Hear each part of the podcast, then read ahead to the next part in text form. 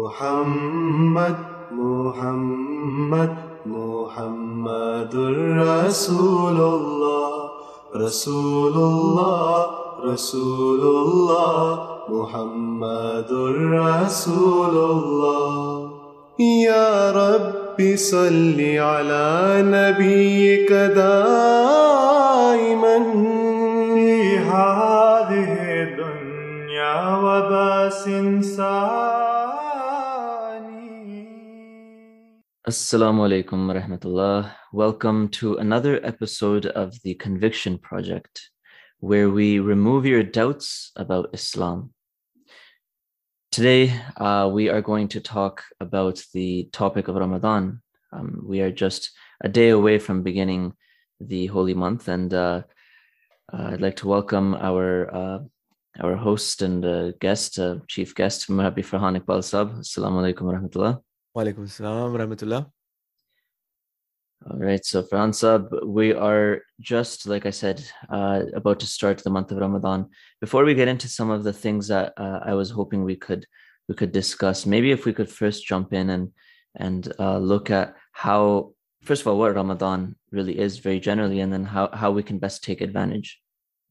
So Ramadan uh, is a month uh, that Muslims look forward to every year, and uh, it's a time uh, for many things: for reflection, for reformation, for um, you know, it's like a refresher course or a training course. Huzur has, as Khalifatul Masih, the fifth, may Allah be his helper, has mentioned it as like a tra- training camp in one of his sermons.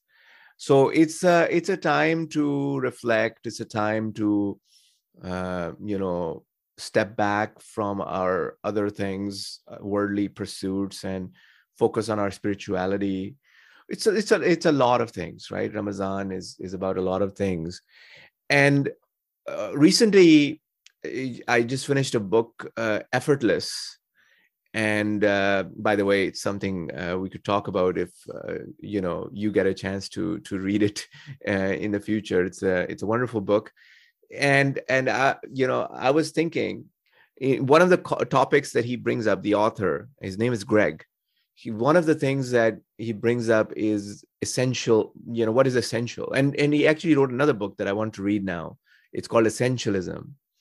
So he talks about how we could we should really focus on things that are essential in our lives instead of jumping on too many projects or too many things right? So ramadan make, makes me reflect about that as well that sometimes you know we are so engrossed in so many things and ramadan is a time, kind of a time where you know uh, you know god is saying to us to pull back and and and focus on the essential which is your spirituality right? So if we focus on our spirituality uh, then everything else will just fall in place so yeah i mean that's one uh, thing to keep in mind. And how do we how do we prepare uh, for for ramadan? That's a, something that is uh, or how do we, how do we benefit from ramadan? That's something that's on everyone's minds uh, when ramadan is starting. And if that can that can also be something that we can just boil down down to just a handful of things right? Um so number one offering prayers right in congregation. Number two offering nawafil right uh, especially early in the morning if possible. Try to try to offer nafil at that time or after isha where we have the tarawih prayers. Um uh, ilahi remembrance of allah. That's you know it's a time where when we are not eating food and not always concerned about food so we have that time and that mental space to spend more energy and, and effort towards uh, remembrance of allah and then of course there is the recitation of the holy quran uh, at least one reading of the entire holy quran during the month of ramadan and then also going back and making sure that we are listening to the khutbat of Huzur Anwar, may Allah be his helper, and other MTA programs that are out there. So uh, yeah, these are the the ways in which we can uh, benefit for the month of Ramadan and get prepared for it. Awesome, great points there, uh, You know, uh, one of the things that I uh, I think I I've personally come to appreciate, and although when I bring this up with um, non-Muslims, they may not agree because they may not see any kind of empirical evidence of this, and I'm going to maybe probe you for that, is that our uh, our physical being has a big impact on our spiritual being, just like our physical being has an impact on our emotional state. There's the all of our various paradigms of existence are intertwined and uh, correlated. So, um, you know, when when we fast, uh, one you know Muslims can testify to the fact that because of depriving ourselves from a specific you know a physical uh, amenity, we can call it, um, we we are uh, it's impacting our spirituality. But whenever whenever I've brought this point up to non uh, non-Muslims, they tend to uh, disagree because maybe there's a lack of empirical evidence. So maybe if we can discuss this aspect, because you even in your answer you were saying that um, by doing so and so we are able to look after our essentials, our spirituality, right? Right. So right. So you, you're talking about the the relationship of the physical and the spiritual. Right? Exactly. Yeah. Yeah. You know, it's interesting that uh, when it comes to fasting, uh, it has a lot of different impacts. I mean, nowadays people talk about intermittent fasting and how it has a good impact on our health and all that. And you know, so so so not just our physical health that is that is impacted by fasting, but there's also a spiritual connection. Uh, many years ago, I had a chance to um, research uh, Aboriginal faiths and uh, they they're you know there's a concept among the aboriginal uh, peoples which is called the vision quest and fasting is an important element of that right? So fasting is found in aboriginal faiths fasting is found in um, in christianity fasting is found in other faiths uh, all over the world right? And and in many cases they they claim that it it has a connection with our spirituality so so what is that connection? That connection uh, you know is among other things it is uh, the ability when we turn away from food which is our most essential uh, requirement in life when we turn away from that it gives us that mental space and physical space to really zero in on our spiritual uh, improvement and spiritual upliftment uh, it gives us that time that uh, we did not have otherwise. And so from a personal perspective i would say that this is one aspect in which this happens. Of course there are many other uh, things that are related to this. So for instance there is the fact that god almighty himself says that all of the other actions of uh, of a believer are for himself. But when it comes to fasting it is for me this is in Sahih Bukhari. There's a tradition of the Holy Prophet. So, fasting is something that we are doing for God Almighty alone. And God says He is the reward for this because God says that my servant has given up, you know, something so important to him, which is his food, um, you know, which is his nourishment. So I will reward him for that. So there is that element as well that it is such a great sacrifice that uh, God turns to us even greater. You know that hadith, the other hadith that says that if you wake up in the early part of the night, or uh, in, sorry, in the later part of the night, uh, closer to uh, the morning, and that is the time for tahajjud, that's the time when God is in the nearest heaven. That's an, a, a metaphor to mean that since you have given up your sleep to offer prayer, then God uh, listens to your prayers more because you have made that sacrifice. So sacrifice has a very uh, close connection with our spirituality, and that the same happens in in in Ramadan. Definitely, I'd like to echo that because one thing that I, I've seen, you know, um, and I, the promised Messiah, salam, has elaborated on this in philosophy of the teachings of Islam, and this kind of always stuck with me, where he um, talked about even the mannerisms in which you eat uh, affects your spirituality, or what you eat. People who eat more meat tend to have uh, certain types of temperaments, right? Um, people who are entirely vegetarian have a different temperaments. So um, these these kind of things, I think there's almost no doubt that um, many faiths recognize the importance of um, having that kind of physical restraint that impacts your spirituality. Um, I, I wanted to go to another aspect, and this is a notion I've seen kind of echoed online as well, um, is that Muslims fast to uh, you know they they do it to potentially garner and improve their empathy and sympathy for for others who are maybe going through some uh, you know who starvation or hunger and whatnot. So uh, i had heard about you know an, a sentiment that had been echoed online and this was about um, you know why is it that muslims need a whole month of going through what they do in order to have that empathy? Why can't you just have it on your own um, maybe that's that was an interesting one and i think it's worth bringing up for uh, for now. So maybe what do you think about that? Yeah, so you know, it, it, this is this happens every year. Like when Ramadan comes around, I see a lot of critics of Islam and ex-Muslims uh, raising questions like or you know even things like oh ramadan is uh, such a horrible month god forbid where you are you know not eating and not sleeping and it's tiring and there's fatigue and then you get nothing out of it there's nothing to it and uh, you know all kinds of allegations. And then this is a new one that uh, both of us have come across which is the uh, well if you have empathy you will take care of the poor. Why do you need ramadan to do that? The thing is that that you know if you if you know anything about human nature uh, you would come to understand that uh, that we need those reminders. We need that uh, that exercise sometimes to draw our attention. Empathy is built you know in in some cases if you are a really good person and you go out and reach out to the poor and that's good. A lot of people do that.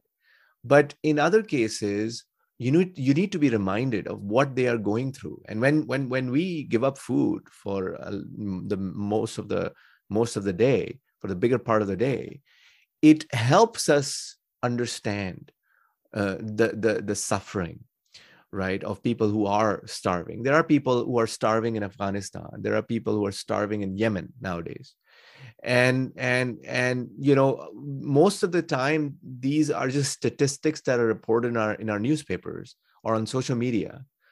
And we we don't we don't generally automatically build that empathy but if, when we give up food for a certain number of hours it really brings on that feeling. So human beings you know when it comes to experience uh, I believe that that is what can bring on true empathy, as opposed to you know somebody just writes a tweet and gets a lot of retweets and says, "Oh, I'm I have empathy," right? That's not going to bring empathy. You know, it's a it's a it's a smart uh, you know an attempted way uh, to to criticize Islam, but that's not going to bring empathy. Empathy is brought on through actually experiencing that. That is why those people who are actually who have seen the poor people and have lived among them or have helped them directly will have greater, greater empathy as opposed to someone who is far away from these things out of sight out of mind right? So th- th- this is um, this is what is important that we need uh, that um, we need to experience that in order to in order to um, have that true empathy. And i think it's it's unfair to make that kind of uh, criticism right? That's a great point Mabisab. um i know when i was uh, going through my schooling they used to teach us a lot about the importance important distinction of sympathy versus empathy. So sympathy you're, you're not necessarily in the person's shoes and that's how always it was taught to us. The empathy is you literally go out of your way to, you know, and you may not have to necessarily go out of your way, but you're placed in those uh, those people's shoes, and only then can you really understand what and why they're, uh, you know, feeling a certain way. So um, I think uh, Ramadan is indeed a great uh, great way to get that uh, kind of feeling. So. Uh, just before we wrap up here, is there any tips here for our listeners, um, that they, they should try to embody for this month and maybe things that they can do. Yeah think of think of ramadan as as as a refresher course as as a time to reflect. And and i i think one thing to be wary of is is not starting ramadan in with such excitement that after two or three days you get burnout and you're not able to continue or maintain the pace that you have on day one or day two right? And this is another point, by the way, that was brought up in the book uh, uh, Effortless. and uh, I, I, strongly recommend Akbar for you to grab a copy and uh, and read it, um, and uh, and and our listeners as well. If if you you know it's a it's a good book. I mean, not mm-hmm. necessarily uh, in Ramadan or maybe after Ramadan. It's up to you whenever you have time. Mm-hmm. But uh, what I'm saying is that you know he t- he talks about burnout, and it was so good the way he talked about it. Is that it happens to so many of us that we overwork ourselves to the point that we're not able to have that same kind of productivity, right? Rather than spending a limited amount of time every day on a task, we spend too much time on it on day one, and then for the rest of the week, you know, I've seen people get sick. I've seen people uh, disappear. I've seen people who who stop responding to phone calls because they're so exhausted. So so the same thing with Ramadan. Keep that in mind. That uh, you know pace yourself. Uh, don't have to. You don't have to uh, do everything on day one. Um, especially when you're trying to change your schedule, and you know the, the first day is going to be hard because uh, you're not eating and and, and your, body reacts to that. There's more hunger that we face on day one as opposed to day two or day three. You know usually I, in, generally i've seen that by day three or day four the body is already adapted. That's the beauty of the human body that we're already adapted and you're feeling a lot less hungry on day three because you know uh, you, your body clock has has shifted. So so uh, you know keep that simple simple tip in mind that you do want to finish the holy quran and, and the best way to do it is to read one part of the quran every day for 30 days as opposed to just uh, you know trying to do a lot in the first few days and then not being able to finish mm-hmm. afterwards right so keeping those those uh, tips in mind, like I said, uh, offering salat as much as possible in congregation, uh, praying to Allah, right? Uh, offering nawafil, right? Uh, especially early in the morning or after Isha with the Taraweeh prayers. Um, attending Darsul Quran wherever you are, you can attend uh, Darsul Quran and um, um, and uh, you know reading the holy quran going through the whole quran uh, from the start to finish. And finally listening to the khalifatul masih right? Uh, his friday sermons. And then there's this program this week with huzur which is very interesting and uh, very in, uh, you know educational. So all these things we should do at a pace that is good for us so that we come out of ramadan on the other side having developed new habits good habits that uh, we can maintain for the rest of the year Definitely. Jazakallah. Those are great tips. And uh, inshallah, we are able to take advantage of, of this blessed month to take further strides uh, towards Allah. And I'd like to, I think, wrap up the episode here. So Jazakallah for your time, Rabbi Saab, and uh, Jazakallah to our listeners who joined in. We wish you a very, uh, you know, blessed Ramadan, Ramadan Mubarak to all our viewers. And um, uh, we can also and maybe Saab, if you could maybe uh, share the email that uh, we can use and any contact yeah, so uh, if you have any feedback any questions any topics that you feel that we should talk about uh, the conviction project at gmail.com is the email you can go to our website theconvictionproject.com um, for an archive of our previous episodes and you are listening to this on multiple platforms on spotify and other platforms. You can find us wherever you get your podcasts. Um, but do give us do give us feedback uh, for future uh, episodes yeah. so that we can improve. Absolutely. Jazakallah Mabsab and jazakallah to our listeners. Assalamu alaikum wa rahmatullah محمد محمد محمد رسول الله رسول الله رسول الله محمد رسول الله صل على نبينا.